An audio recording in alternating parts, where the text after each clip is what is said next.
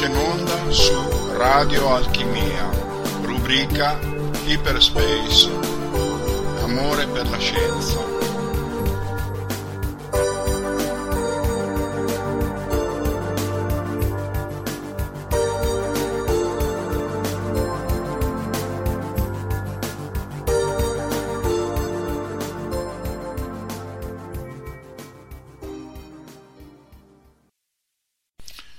Buonasera a tutti. Ehm, oggi ehm, vi parlerò di un, ar- di un, argomento mm, di cui mi sono molto occupato in passato e di cui mi occupo tuttora eh, e che riguarda le famose eh, luci di Esdalen. Luci di Esdalen è un fenomeno che è stato, mh, mm, direi, quasi erroneamente scambiato per eh, UFO o, o, argomenti del genere. Um, assieme ad altri ricercatori ho avuto modo di monitorare direttamente questo fenomeno e non solo il fenomeno luminoso di Esdalene che si trova in Norvegia, dove eh, ho personalmente effettuato in collaborazione con altri quattro missioni in Norvegia eh, nel 94, nel 2000, nel 2001 e nel 2002 ma è un fenomeno, uh, un fenomeno dello stesso tipo si rileva in tante altre località del mondo e ne farò menzione perché um, proprio per far presente che questo fenomeno strano, fenomeno luminoso, non si verifica solamente in Norvegia. Allora, perché eh, il fenomeno di Esdalen in Norvegia ha acquisito tutta questa notorietà eh, nel corso degli anni? La ragione è molto semplice la ragione è che eh, i ricercatori che eh, ehm, per primi si sono occupati di studiare questo fenomeno con i metodi della scienza sono ricercatori norvegesi, eh, a cominciare da Erling Strand, direttore del progetto Esdalen, e dal professor Björn Gitle Hauge. Erling Strand e Hauge sono tutti e due professori di ingegneria all'Østfold College eh, vicino a Oslo eh, queste persone eh, sono state le prime, o quasi le prime al mondo, a dimostrare che questi fenomeni luminosi strani che si vedono in cielo possono essere misurati, soprattutto quando la fenomenologia si presenta in maniera ricorrente. Questo cosa vuol dire? Vuol dire che nel mondo esistono praticamente delle aree laboratorio dove certi fenomeni luminosi si verificano molto spesso e quindi permette ai ricercatori di acquisire dei dati eh, con una, una, certa frequenza e, e quindi eh, dati che cosa significa? Non significa osservare, dire oh come bello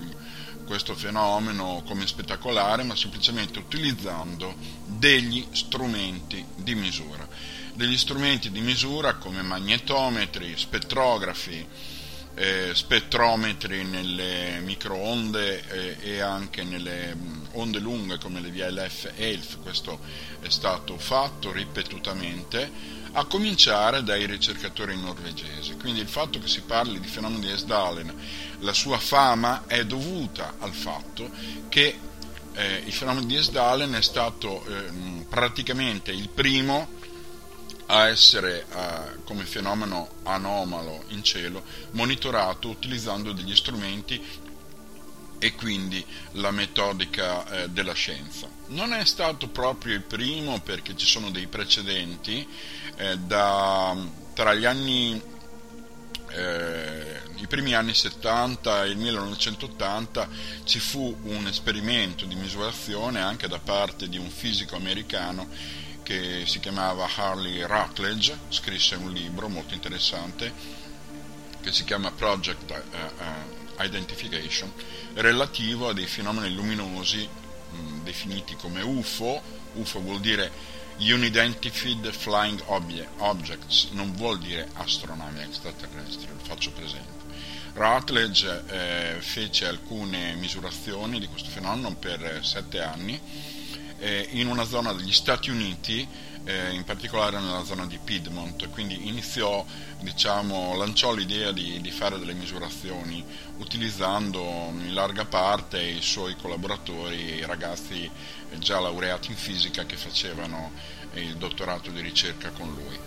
Tuttavia col Project SDAL ne sono stati ottenuti risultati molto più importanti, perlomeno a livello di descrizione tecnica del fenomeno. Furono fatti degli esperimenti e nel 1984, se voi andate a guardare nel sito del Project SDALEN norvegese, troverete un articolo molto importante che si chiama Project SDALEN 1984 eh, dove vengono descritte tutte le operazioni che furono effettuate per acquisire dati scientifici sul fenomeno in un momento in cui questo fenomeno luminoso eh, ebbe come una, un incremento diciamo, nella frequenza e anche nella spettacolarità delle sue manifestazioni. Fu, infatti, se andate a guardare il sito di Erlingstrand, il Project Sdalen, troverete delle foto particolarmente spettacolari che mostrano un fenomeno di luce multicolore che si muove in cielo, soprattutto alle basse quote. Bene, ehm, ve la racconto anche come esperienza di vita. Io eh, mi ricordo eh, avevo finito da poco il dottorato di ricerca, eh, avevo appena, appena, conseguito il titolo e, um, e mi uh, apprestavo a intraprendere diciamo, la ricerca astrofisica come poi ho fatto eh, presso due osservatori, però nell'intermezzo che passò tra il conseguimento del, del mio dottorato di ricerca e l'inizio del lavoro eh, presso osservatori mi eh, interessai eh, del fenomeno UFO e quindi feci una raccolta eh, di una, una, una buona tonnellata di libri una, parte di, una larga parte dei quali mm, butterei via in qualche bidone della spazzatura, ma alcuni dei quali invece sono interessanti e sono lieto di tenere. In quel periodo, mentre ero a caccia di, eh, diciamo di eh, documentazione sul fenomeno UFO, proprio perché io stesso mi ero detto, ma come? È, è, è possibile che un astronomo, un, un possa applicare i suoi metodi per prendere dati sul fenomeno degli UFO e in effetti è così, eh, perché poi, come ho pubblicato molti articoli, tecnici anche, ehm, è possibile utilizzare le, le, stesse metodiche che utilizziamo in astronomia per acquisire dati, eh, soprattutto eh, contando i fotoni quindi utilizzando quella che noi chiamiamo fotometria in astronomia e, e prendendo spettri, soprattutto utilizzando la tecnica spettroscopica e che eh, assieme a dati elettromagnetici come la magnetometria o la spettrometria nelle radioonde, dalle microonde alle VLF, eh, unendo tutti questi dati presi simultaneamente ci possono fornire un quadro eh, autoconsistente di quello che stiamo osservando. D'altra parte eh, eh, la fisica è esattamente la stessa di quella che noi studiamo in astrofisica perché eh, studiamo un fenomeno di luce esattamente come lo sono le stelle, solo che questo fenomeno avviene nella nostra atmosfera. Eh, che vantaggio ha questo qui? Dunque c'è un vantaggio e, un, e uno svantaggio. Lo svantaggio, quindi la brutta notizia, è che il fenomeno di Sdalen non è prevedibile come è possibile prevedere eh, diciamo, le, le coordinate celesti di una stella, basta puntare il telescopio, prendiamo i nostri spettri e i nostri dati fotometrici e, e il gioco è fatto. Il fenomeno di Esdalen è vero, è ricorrente, quindi capita molto spesso ed aumenta la probabilità che noi possiamo acquisire dei dati, però eh, non è che eh, sappiamo a che ora esattamente il fenomeno si presenterà, diciamo che c'è una buona probabilità di osservarlo. E, e quindi eh, questo è molto favorevole, però non sappiamo quando lo osserveremo, quindi questo è il dato negativo. Il dato positivo è che, eh, come vi ho anticipato nei miei precedenti podcast, eh, per quello che riguarda il progetto SETI, per esempio, dove ovviamente eh, ho parlato moltissimo, diciamo, menzionato molto spesso le, le, le leggi del campo elettromagnetico, ehm, la, eh, eh, la, radiazione luminosa di qualunque frequenza diminuisce con l'inverso del quadrato della distanza. Quindi è chiaro che se un oggetto molto, anche molto luminoso, come ad esempio una quasar, esempio, si trova a grandissime distanze, i fotoni che ci giungono sono molto deboli, quindi più deboli sono i fotoni e peggio sono dati, cioè peggiore è l'errore che noi rileviamo sui dati. Ad esempio su un oggetto molto lontano che si trova a distanze che so, di, eh, eh, di 100.000 anni luce, eh, diciamo, eh, non possiamo acquisire spettri ad alta risoluzione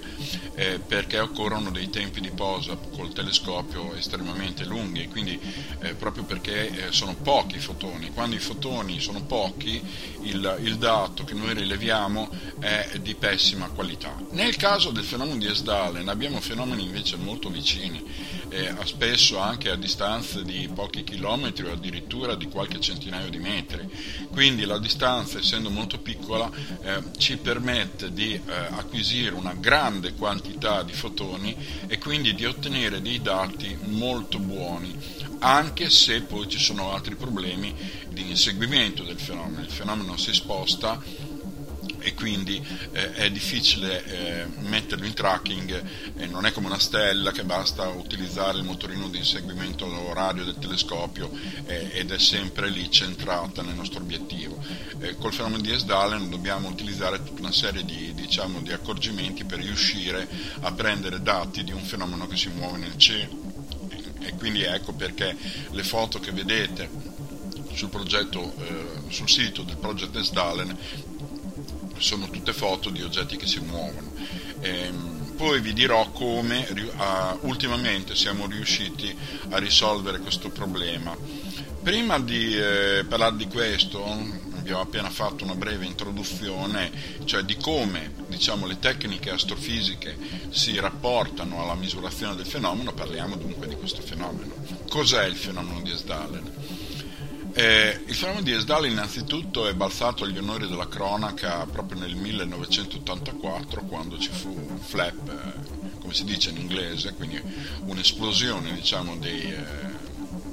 delle testimonianze ehm, e, quindi balzò agli onori della cronaca proprio in quel periodo. E, tutto... Um, accadeva e accade tuttora, anche se in forma molto diminuita rispetto a vent'anni fa, in una piccola valle norvegese eh, che contiene tra i 100 e i 200 abitanti. Quindi è un luogo molto isolato,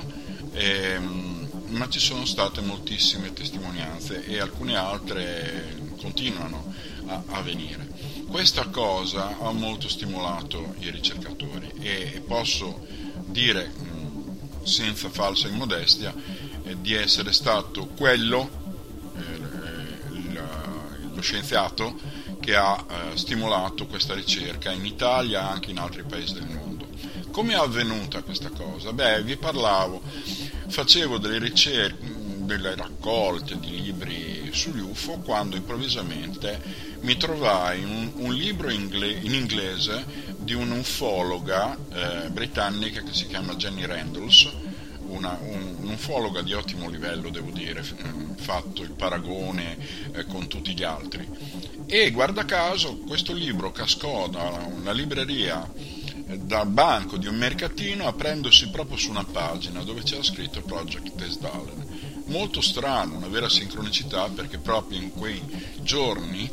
non facevo altro che pensare a come eh, un astrofisico, faccio presente che un astronomo e un astrofisico sono esattamente la stessa cosa oggi, come un astrofisico può affrontare un problema di questo genere. E, e grazie a, a, alla menzione, insomma, al fatto che quella pagina si era aperta su un libro, eh, su, una, su, una, notizia che mi colpì moltissimo, proprio in sincrono con le mie aspettative, che iniziai a pensare a delle strategie a delle strategie che eh, possano permettere di acquisire dati eh, eh, scientifici incontrovertibili e rigorosi su, su, questo tipo di fenomeno. Io ho pubblicato svariati articoli, alcuni li potete vedere, articoli tecnici, eh, li potete vedere nella descrizione di questo podcast, eh, dove eh, unendo le mie conoscenze, le, la mia esperienza eh, sulle tecniche eh, astrofisiche di osservazione, eh, alla mia conoscenza sui sistemi optoelettronici di uso militare è possibile eh, monitorare il fenomeno simultaneamente in più lunghezze d'onda, quindi non solo nella banda ottica ma anche nell'infrarosso e nelle radio onde per esempio, ma anche nella banda dei raggi X dell'ultravioletto e utilizzando più strumenti simultaneamente. Questo che cosa vuol dire? Questo vuol dire che se i dati provenienti da uno strumento eh, sono correlati con l'altro ci possono fornire un quadro eh, diciamo, completo diciamo, di, della fisica del fenomeno intesa non come, una, come dati relativi a un fenomeno statico, ma relativi a un fenomeno dinamico che cambia nel tempo. Quindi possiamo stabilire delle correlazioni temporali e dalle correlazioni vedere di interpretare utilizzando dei modelli teorici. Bene, questa cosa in parte, eh, naturalmente è diciamo dipendentemente dai fondi disponibili che sono sempre stati pochi, in parte le ho applicate nel corso delle mie missioni a Esdalen, ma non solo a Esdalen, ma anche in altre località del mondo dove ho fatto missioni per studiare lo stesso tipo di fenomeno, come il deserto dell'Arizona, eh, come il lago Ontario in Canada e diciamo, eh, una certa zona nella Roscommon County in Irlanda e eh, eh, svariate zone in, eh, nel centro-nord Italia, eh, penso che ve ne parlerò meglio, di più eh, alla fine di questo talk, dove ho messo in pratica queste tecniche e, e, e questo um, non ci ha aiutato a capire che cosa è il fenomeno, ma ci ha aiutato a definire bene tecnicamente come il fenomeno si comporta nel tempo. E tra un po' ve ne parlo quindi eh, ci sono state delle missioni anche di lunga durata e, e, per questo devo ringraziare il Comitato Italiano per il progetto Esdalen, in particolare Renzo Cabassi che mi ha dato questa opportunità di, eh, diciamo, di andare sulla, nella valle di Esdalen e effettuare queste ricerche e assieme a un gruppo del, del CNR ora INAF, Istituto Nazionale di Astrofisica, con cui poi ho fatto anche il lavoro dell'astronomo per un certo periodo di tempo, tra cui l'ingegnere Stelio Montebugnoli e, e l'ingegnere Iader Monari e altri ingegneri che si sono avvicendati nella valle eh, eh, dopo, anche dopo eh, diciamo, le mie quattro missioni. Ci sono state anche altre missioni nel corso degli anni ehm, di natura meramente ingegneristica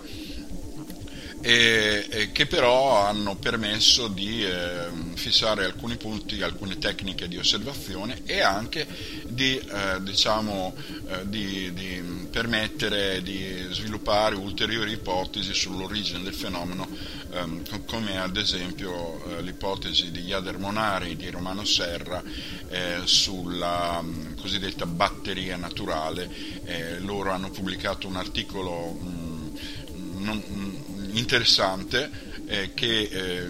vi parla come di un fenomeno di, eh, diciamo di, eh, di come una pila sostanzialmente eh, che viene identificata eh, in certi elementi diciamo, del te- mineralogici del territorio con um, altri elementi che permettono la conduzione di elettricità e quindi la generazione del fenomeno. Questa è un'ipotesi molto recente, potete vederlo nel sito del Comitato Italiano per il progetto ESDALEN, CPH, e però non c'è solo la loro, la loro ipotesi che però va sviluppata ulteriormente, ma è anche piuttosto interessante. Ci sono eh, più che altro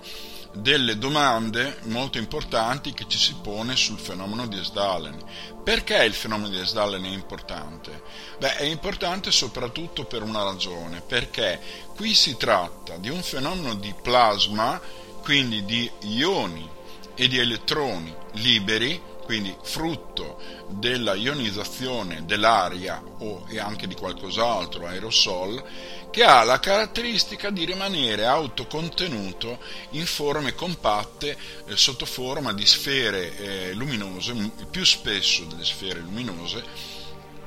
che appaiono in cielo soprattutto alle basse o bassissime quote, ma a volte anche, anche in alto. Allora la, la domanda più importante è questa, qual è il meccanismo di confinamento del plasma? Perché un plasma è un qualcosa di molto caldo. Un qualcosa di molto caldo, secondo i principi della termodinamica, tende immediatamente ad espandersi e ad estinguersi in pochi secondi. E nel caso delle luci di Esdalen il fenomeno dura moltissimo tempo, decine di minuti, a volte fino a due ore, con la caratteristica di pulsare, cioè di accendersi, di accendersi e di spegnersi eh, in continuazione. Eh, nei miei articoli ho eh, monitorato questa caratteristica e in un grafico, in modo particolare in una curva di luce, mostro come il fenomeno tenti di accendersi e una volta acceso eh, si mantiene a regime per poi estinguersi dopo qualche minuto, quindi questo è particolarmente interessante. Il meccanismo di confinamento del plasma è assolutamente misterioso, cioè non sappiamo cosa trattenga il plasma eh, da, eh, dall'avere quella forma sferica per le ragioni di cui vi ho parlato prima. Quindi questo è un, un mistero um, della fisica che va risolto anche perché una volta risolto ci potrebbe spiegare come creare noi in laboratorio queste forme di plasma e eventualmente da utilizzare come forme di energia alternativa per fare tantissime cose. Quindi il fenomeno di Esdalen è molto importante proprio per la, in, eh, la generazione di energia sono state ovviamente avanzate eh, anche da me, a, a, prescindere dai risultati tecnici delle, delle, misure, delle osservazioni, svariate ipotesi sull'origine del fenomeno, tra cui eh, eh una, ehm, meccanismi che eh, comportano la presenza di mini buchi neri eh, come nucleo diciamo, di eh, condensazione che tratterrebbe il plasma, monopoli magnetici o comunque meccanismi dove eh, entrano in gioco eh, processi di confinamento come fortissimi campi magnetici, ad esempio. Il meccanismo è sostanzialmente come quello di una stella in miniatura. Per avere una palla di luce stabile e diciamo più o meno stabile eh, eh, abbiamo bisogno di eh, un equilibrio perfetto di forze tra una forza rivolta verso l'interno, simile alla forza di gravità, come nelle stelle, e una forza rivolta verso l'esterno, che è quella delle forze di pressione che spingono i gas verso l'esterno. È evidente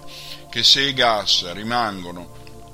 eh, pla- questi plasmi luminosi rimangano eh, concentrati in uno spazio molto limi- limitato senza espandersi, è ovvio che deve esserci qualcosa nel nucleo che li trattiene, una specie di, potrebbe essere qualcosa che simula la forza di, gra- di gravità e anche un campo magnetico che ingabbia il plasma, perché i campi magnetici, eh, se sono particolarmente forti, possono eh, eh, ehm, limitare i movimenti, i movimenti del plasma, esattamente come la ionosfera, eh, la magnetosfera terrestre riesce a deviare il percorso del plasma solare quando cerca di colpire la Terra nelle fasi di attività. Qui ci si aspetta un effetto opposto, e cioè di un campo magnetico che confina al suo interno il plasma. Da dove venga questo campo magnetico noi non lo sappiamo, però sappiamo anche comunque dalle leggi della fisica che un oggetto, eh, un fatto di materia che collassa su se stesso, eh, fa in modo che il campo magnetico, che le linee di forza di campo magnetico che sono, eh, fanno parte di quell'oggetto di materia fatto di atomi, ehm, il campo magnetico viene amplificato per le leggi del, del flusso magnetico. Quindi se c'è un collasso verso l'interno, un collasso che può ricordare il collasso gravitazionale nelle stelle di neutroni, per esempio, qui però sono oggetti molto più piccoli, vi dirò quanto grandi sono. allora il campo magnetico può essere amplificato e in questo modo più è amplificato e più diventa una barriera di contenimento del plasma che viene racchiuso in uno spazio molto limitato. Questo quindi il meccanismo di confinamento del plasma nelle luci di Sdalen rappresenta un punto interrogativo fondamentale per le ricerche in fisica e, e, e mi stupisce come mm, molto poco sia stato fatto dalla, dai dipartimenti di fisica e astronomia eh, delle università di questo mondo per cercare di studiare il fenomeno. È stato fatto qualcosa, è vero, io stesso, eh, avendone fatto parte di questi dipartimenti, ho collaborato con eh, diversi colleghi italiani e stranieri e, e, e quindi qualcosa è stato fatto, però sono stati dati pochi fondi e quello che colpisce è che un meccanismo come questo di confinamento del plasma debba lasciare indifferenti larga parte della comunità scientifica. Sembra più preoccupata dei pettegolezzi eh, diciamo che potrebbero essere indirizzati alcuni loro ricercatori, visto che molto del fenomeno di Esdalen viene, viene considerato un fenomeno UFO, che non della curiosità eh, esplorativa, scientifica, che dovrebbe spingere tutti i ricercatori. Quindi so che molti ricercatori sono interessati, ma pochi hanno il coraggio eh, di metterci le mani per eh, svariate nature, eh, diciamo, per svariate ragioni eh, che ehm, non hanno molto a che vedere con la scienza, hanno più a che vedere con i pettegolezzi, con la politica, con le chiacchiere e, e, e certamente non col mondo degli scienziati come dovrebbe essere. Non sto facendo di ogni erba un fascio, naturalmente, non potrei mai permettermelo, però eh, eh, de- dietro questo fenomeno ci sono degli enigmi fondamentali che potrebbero aiutarci a imbrigliare nuove forme di energia una volta che abbiamo capito diciamo, il meccanismo fisico e non solo, ma ci potrebbero permettere di costruire nuovi tipi di armi eh, altamente devastanti. Io ho un progetto per questo tipo di armi, e, eh, ho fatto dei calcoli, ho preferito non pubblicare queste cose proprio per via della loro natura, però tenete presente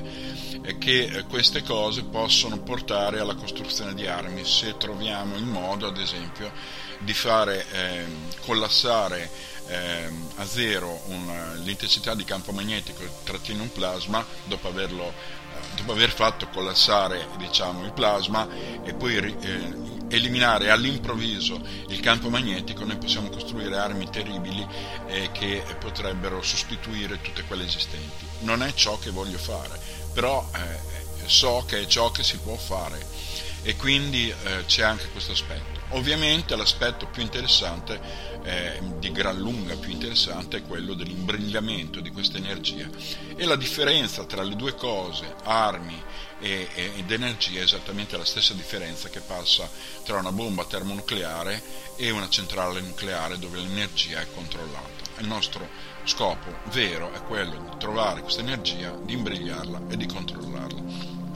Come si comporta questo fenomeno? Allora, si tratta di palle di luce che possono avere dimensioni ehm, da um, qualche metro, siamo in grado di valutare le dimensioni visto che conoscevamo la distanza, da qualche metro fino a una, a una decina di metri. Il fenomeno sembra avere un'apparente parentela con il fenomeno del fulmine globulare. Tuttavia, eh, statisticamente è assodata una correlazione tra il diametro diciamo, di queste palle di luce e il loro tempo di vita. Quindi più grandi sono, più vivono. Questo eh, è stato verificato in vari lavori che si eh, uniscono, si collegano ai lavori fatti sui fulmini globulari. E, ehm, tantissime sono le speculazioni che sono state fatte eh, sul fenomeno di tipo Esdalen, anche molto esotiche, e io nel mio ultimo libro, in un capitolo del mio ultimo libro, The Hyperspace of Consciousness, ho avanzato un'ipotesi molto esotica e non ho avuto paura di dirla, anche perché ipotesi di questo genere possono essere provate e confutate scientificamente. E, e poi ci sono ipotesi molto più terra-terra, E mh, ciò che sappiamo con certezza, eh, con quasi certezza, è che eh, oltre al meccanismo della batteria naturale di Monari eh, et al, che è recente però deve essere sviluppato perché così non basta fare una vera e propria teoria, potete leggervi l'articolo sul sito del CPH, eh, sono state diciamo, avanzate eh, altre ipotesi e osservazioni eh, che mostrano che questo tipo di fenomeni di solito tende a verificarsi eh, quando in, in, zone geofisicamente eh, attive eh, qui, dove quindi ci possono essere fenomeni sismici o comunque movimenti di terreno eh, dove strati del terreno sottoterra eh, possono urtare, sfregare gli uni con gli altri, soprattutto eh, diciamo se si tratta di quarzi ma anche di basalto o di, di magnetite, eh, se sfregano tra di loro, mossi da forze o sismiche o di altra natura, eh, possono sviluppare il fenomeno della piezoelettricità, che è quella degli accendini per esempio, e liberare ehm, voltaggio in atmosfera che può a sua volta ionizzare l'aria. E infatti esiste una variante, non si sa quanto collegata alle luci di Sdalen, di, di certi fenomeni luminosi che sono le cosiddette luci sismiche e che però hanno un aspetto completamente diverso dalle luci di, di Esdalen, sono luci che si vedono poco prima o poco dopo eh, l'avvento di terremoti, ma che hanno un aspetto molto più espanso e, e con una durata diciamo più bassa e con forme molto meno definite. Dalle nostre osservazioni faccio presente che sono stati usati molti strumenti, eh, io parlo delle mie ricerche assieme a quelle dei miei colleghi che ho eh, menzionato prima e anche altri stranieri, abbiamo usato le tecniche della spettroscopia ottica, della fotometria, sia fotografica che, che, che da videocamera, eh, abbiamo usato le, gli spettrometri nella banda delle microonde, è stata usata moltissimo la tecnica delle onde, delle spettrometria in banda VLF e ELF, eh, sono stati usati magnetometri e altri strumenti come rivelatori di ultrasuoni, infrasuoni, e telescopi, camere SSD, insomma è stato usato un po' di tutto e anche radar. Il radar è stato utilizzato sia dai norvegesi nella prima fase delle, delle, delle osservazioni che dalla CNR di medicina eh, che ha permesso di rilevare delle tracce a, a, distanza del fenomeno luminoso anche quando non si vedeva. Eh, dalle nostre rivelazioni, eh, rilevazioni scusate, è un termine che non mi piace la parola rivelazione, la lascio a qualcun altro, dalle nostre rilevazioni è apparso anche che il fenomeno luminoso che come ho detto tende a pulsare, accendersi e spostarsi in cielo con colori eh, eh, diciamo tra i più, eh, tra più svari- svariati,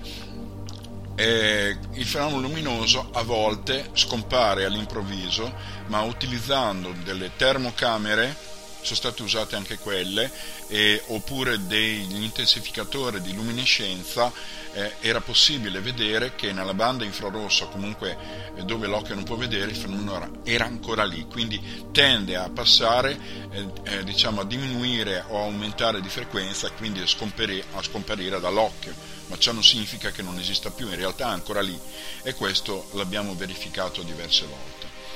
Ehm, il fenomeno, da come io l'ho studiato, l'ho rilevato, si presenta in realtà non come una singola sfera di luce, ma come grappoli di sfere di luce che all'improvviso si formano e si radunano attorno a un comune baricentro, eh, baricentro dando proprio l'effetto dell'aumento di luminosità. Quindi la luminosità aumenta non perché una sola sfera si espande, ma perché eh, eh, improvvisamente tante sfere appaiono all'improvviso, questo non siamo in grado di spiegare, ma questo avviene sicuramente in base a dei meccanismi elettrostatici, tante sfere appaiono all'improvviso e quindi aumentano la luminosità, non perché la temperatura aumenta, la temperatura resta costante, eh, ma eh, perché aumenta eh, il quadrato del raggio naturalmente e quindi la luce distribuita su una superficie più grande crea una luminosità totale del fenomeno più grande. Quindi questo è quello che ho scoperto tra le altre cose. Poi ci sono anche manifestazioni strane nella banda delle VLF e ELF che non si rapportano a quello che conosciamo delle, della ionosfera ci sono svariate altre stranezze e una di queste è che eh, improvvisamente in mezzo a questi fenomeni che per quanto stranissimi appaiono essere comunque fenomeni naturali, eh, appaiono delle stranezze come le seguenti. Tendono a seguire le macchine o le persone a volte, eh, ci sono persone che vanno soggette a stati allucinatori, come ad esempio a dire di essere in contatto telepatico con queste luci. Questo è un dato che devo riportare perché io ho parlato con tantissime persone, sia nella zona che in altri luoghi del mondo, e dicono tutti la stessa cosa. Come un fenomeno naturale possa produrre degli effetti del genere non lo sappiamo, questo è un totale eh, mistero eh, che dobbiamo risolvere. In più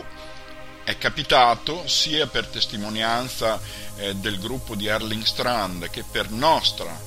eh, testimonianza, e io parlo per me, non voglio coinvolgere gli altri, è capitato che a volte in mezzo a tutti questi fenomeni eh, di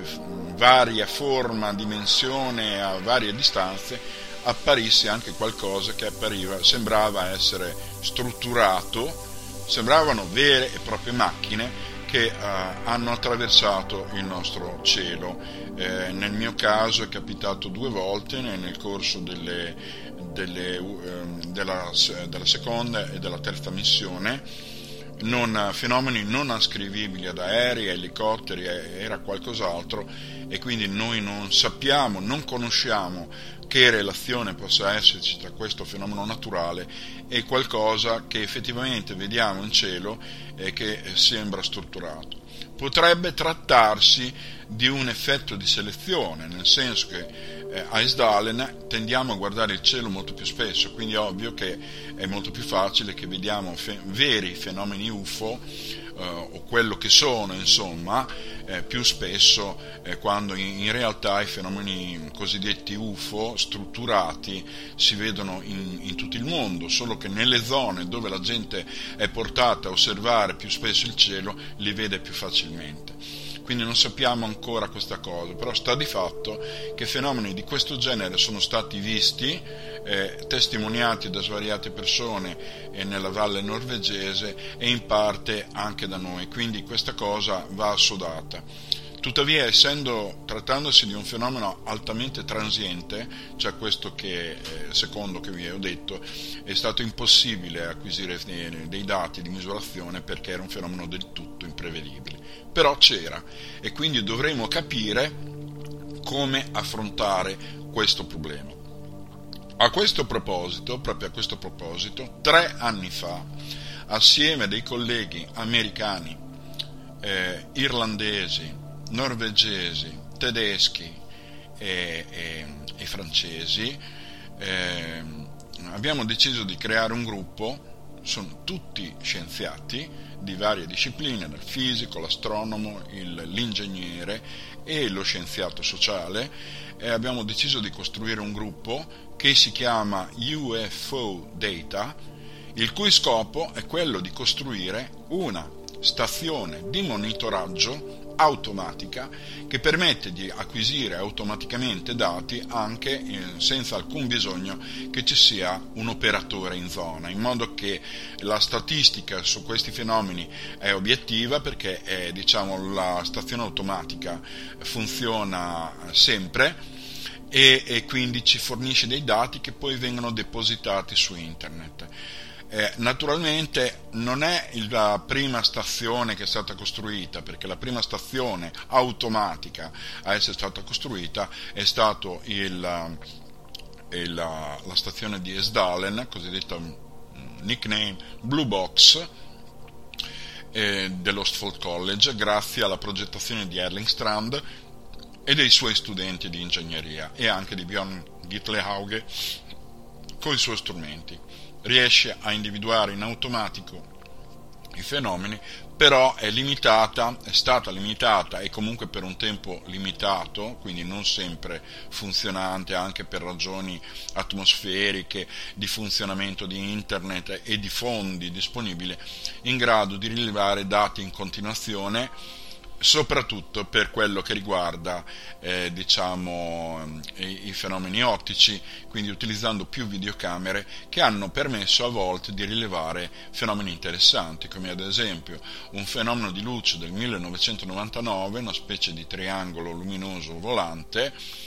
che all'improvviso eh, assorbe una palla di luce che viene dal basso il, il video si trova sul, uh, sul, sito web del Project Esdalen, potete vederlo, è un video molto famoso del dicembre del 1999. E ci sono anche altri video fatti da turisti che mostrano quello che è di, um, un fenomeno che no, ha, a volte uh, ha caratteristiche molto strutturate o anche geometriche eh, forme geometriche perfette anche se eh, questo non significa che si tratti di oggetti solidi. Quindi noi eh, ci appre- apprestiamo a costruire una stazione automatica, io ho contribuito a definire tutti i parametri fisici, tutto quello che ci aspettiamo, le strategie diciamo, da utilizzare per acquisire dati scientifici su un fenomeno estremamente importante eh, che non è eh, ehm, diciamo, eh, limitato solo al fenomeno di Esdalen o a fenomeni simili nel mondo, ma eh, riguarda nella sua globalità tutti i fenomeni cosiddetti UFO. Questa stazione automatica, che nella sua forma basica è costituita da uno spettrografo, eh, da un um, molto avanzato grazie al lavoro soprattutto del PhD dottor eh, eh, Masters con cui ho collaborato a fare calcoli per quello che riguarda la spettroscopia, ottimizzare diciamo, la spettroscopia, ma ci sono anche magnetometri, eh, spettrometri eh, di, di nelle varie lunghezze d'onda ed hanno le, tutto questo ha la caratteristica di allertare il sistema non appena qualcosa di strano passa in cielo e vengono fatte automaticamente presi dei dati spettroscopici o fotometrici e, e questo ci permette di stabilire soprattutto grazie alla spettroscopia di cosa si tratta. Perché la spettroscopia è una specie di carta d'identità atomica di un oggetto luminoso e dalle righe spettrali o dalla forma del continuo si siamo in grado di stabilire di che elemento chimico si tratta, di quale temperatura, pressione, densità e se abbiamo sufficiente risoluzione anche di quale campo magnetico diciamo, si tratta. La eh, stazione strumentale di UFO Data, eh, che eh, è tutto basato, poi fa capo alla Ohio State University, dove, con cui io collaboro da tre anni e dove sono stato a un congresso due anni fa e dove ritornerò eh, per discutere diciamo, il lancio delle operazioni non appena lo strumento sarà pronto. Ehm, questa stazione eh, diciamo, eh, permette di ehm, eh, di creare delle repliche che possono essere distribuite nella forma più economica possibile in varie zone diciamo, del mondo dove i fenomeni di luce sono eh, più frequenti. E, e, e, qui non si tratta solo del fenomeno di Esdalen ma anche di fenomeni UFO che sembrano apparire all'improvviso. E quindi il modo migliore per capire di cosa si tratta è quello di acquisire dei dati scientifici con gli strumenti e con la stessa metodologia che l'astrofisico utilizza per studiare le stelle. Quindi questa è astrofisica applicata, che richiede l'utilizzo e la collaborazione di fisici, astronomi e ingegneri e talora anche di informatici abbiamo tentato di, di, di, fare questo lavoro, eh, molto è stato fatto, ultimamente io non ho avuto tempo di collaborare troppo eh, per svariate ragioni, ma ho collaborato moltissimo i primi due anni e riprenderò la collaborazione operativa molto presto, non appena ho la certezza eh, che tutto andrà a regime. Siamo alla ricerca di fondi, lanceremo la richiesta di fondi e nel giro, penso, spero, eh, del mese di ottobre metteremo online eh, il sito web ora pronto, eh, lo stiamo revisionando, eh, stiamo dando, chiedendo i feedback di altri scienziati perché vogliamo fare le cose fatte bene e quindi preferiamo aspettare più tempo eh, piuttosto che agire frettolosamente. Quindi il fenomeno di tipo Esdalen, soprattutto quando eh, o qualunque altro fenomeno eh, diciamo atmosferico eh, strano, eh, diciamo, quando esiste una, una certa ricorrenza, eh, può essere monitorato effettivamente con degli strumenti. È difficile farlo, ma è possibile farlo. E quando ci sono le volontà e quando ci sono i, i fondi, diciamo, per fare questa cosa eh, eh, si può fare e, e, e, soprattutto la comprensione fisica di un fenomeno del genere può, può potenzialmente portarci a delle rivoluzioni nel, nella fisica che potrebbero eh, farci cambiare diciamo, il nostro regime energetico, che potrebbero eventualmente farci scoprire nuovi sistemi di propulsione e conoscere meglio il mondo fisico che ci circonda con quella ottica, con quella diciamo, mentalità razionale che è quella che caratterizza sempre eh, la scienza, in, in, particolare la scienza esatta, ma anche l'apertura mentale che è quella che ci spinge in avanti e ci permette di fare innovazioni. Quindi abbiamo parlato del fenomeno di Esdalen, abbiamo parlato degli UFO, abbiamo parlato di stazioni di monitoraggio, sia quelle utilizzate da Erling Strand, dal mio gruppo passato e, e, e, adesso col nuovo progetto UFO Data eh, che si accinge a diventare operativo. Il fenomeno di Esdalen, come dicevo, non, non si vede solo eh, a Esdalen, diciamo, è un prototipo di fenomenologie che si vedono in, anche in altre località del mondo. Se voi eh, andate a guardare il mio libro eh, Sfere di luce, adesso a parte il titolo che non ci ho messo io, il titolo non l'ho messo io, eh, è fuorviante questo titolo, a parte il titolo troverete invece un libro scientifico di fisica dove alla fine vengono presentate le località del mondo dove fenomeni simili ricorrenti si vedono più spesso.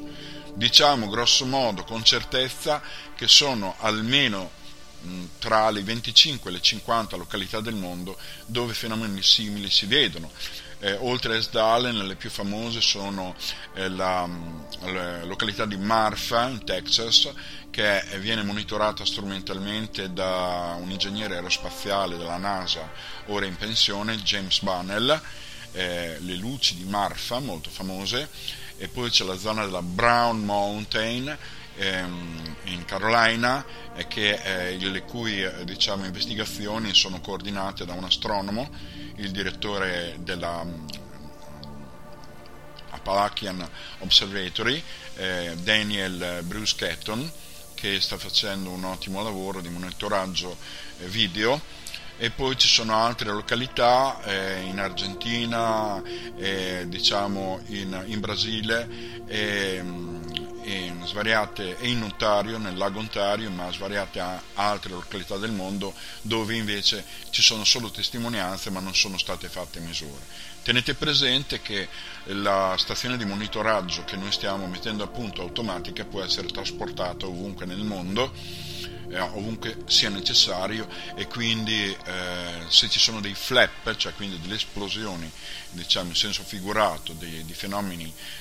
simili ufologici, noi possiamo portare la strumentazione non appena sarà pronta e non appena avremo un po' più di soldini eh, per acquisire dei dati scientifici. Altra cosa molto importante, eh, e non solo perché io sono un eh, Research Associate della NARCAP, gruppo statunitense. Eh, questi dati sono molto importanti da comunicare anche ai militari, ai dipartimenti della difesa, eh, perché eh, diciamo, può eh, costituire talora un pericolo per eh, l'aviazione. Ci sono stati dei problemi, anche se non gravi, ma eh, questi fenomeni vanno monitorati con molta attenzione. E quindi è nostro dovere riferire eh, tutto quanto noi dovessimo ulteriormente scoprire alla, al Ministero della Difesa, alle autorità aeronautiche e qui tramite il NARCAP che è un centro che è stato creato da un altro scienziato della NASA con cui collaboro che è il dottor Richard Haynes. E quindi eh, c'è anche questo aspetto. Ehm, che dire di altro? Bah, diciamo che eh, è un fenomeno molto interessante. Mi auguro che chi ascolta questo podcast e ha la possibilità di indirizzarci verso diciamo, ehm, la partecipazione a concorsi diciamo, per, eh, per uh, avere fondi adeguati per una ricerca che li merita tutti e li avanza,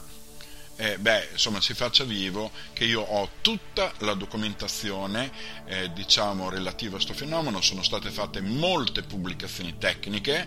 esiste un know-how ben preciso eh, di come fare questa ricerca, eh, abbiamo fissato tutti gli errori eh, fatti, diciamo, eh, come capita di farli, quindi abbiamo, abbiamo capito insomma, quello che dobbiamo fare e quello che non dobbiamo fare. Eh, per finire vorrei menzionare un'iniziativa molto interessante eh, dei eh, miei colleghi norvegesi, che sono in questo caso ingegneri elettronici, il professor Erling Strand e il professor Björn Gitreauge, con la loro iniziativa Science Camp, eh, campeggio scientifico.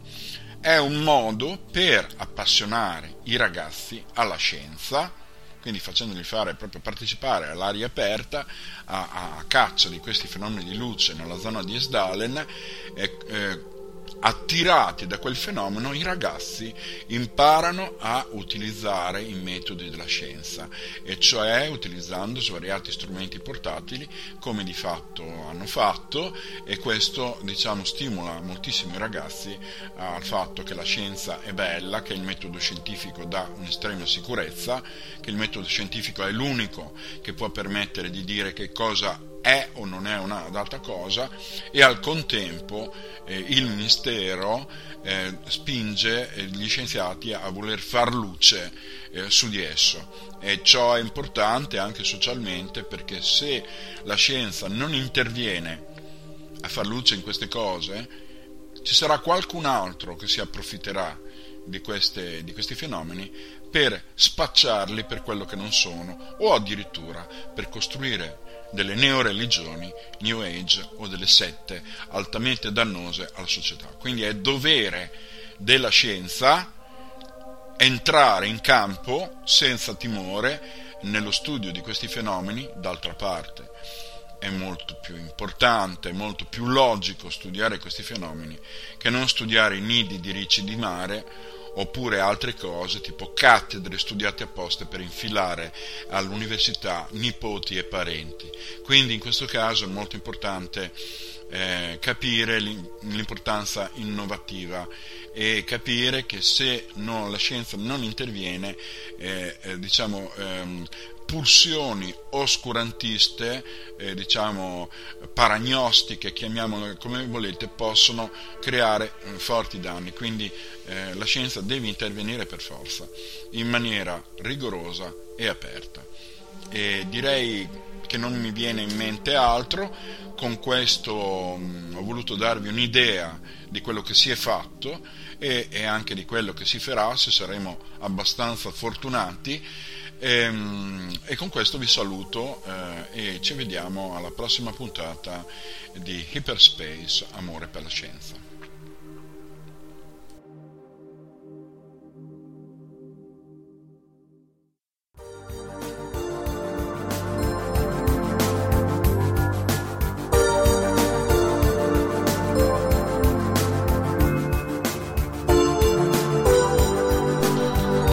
Avete appena ascoltato Radio Alchimia, rubrica Hyperspace, amore per la scienza. Arrivederci alla prossima puntata.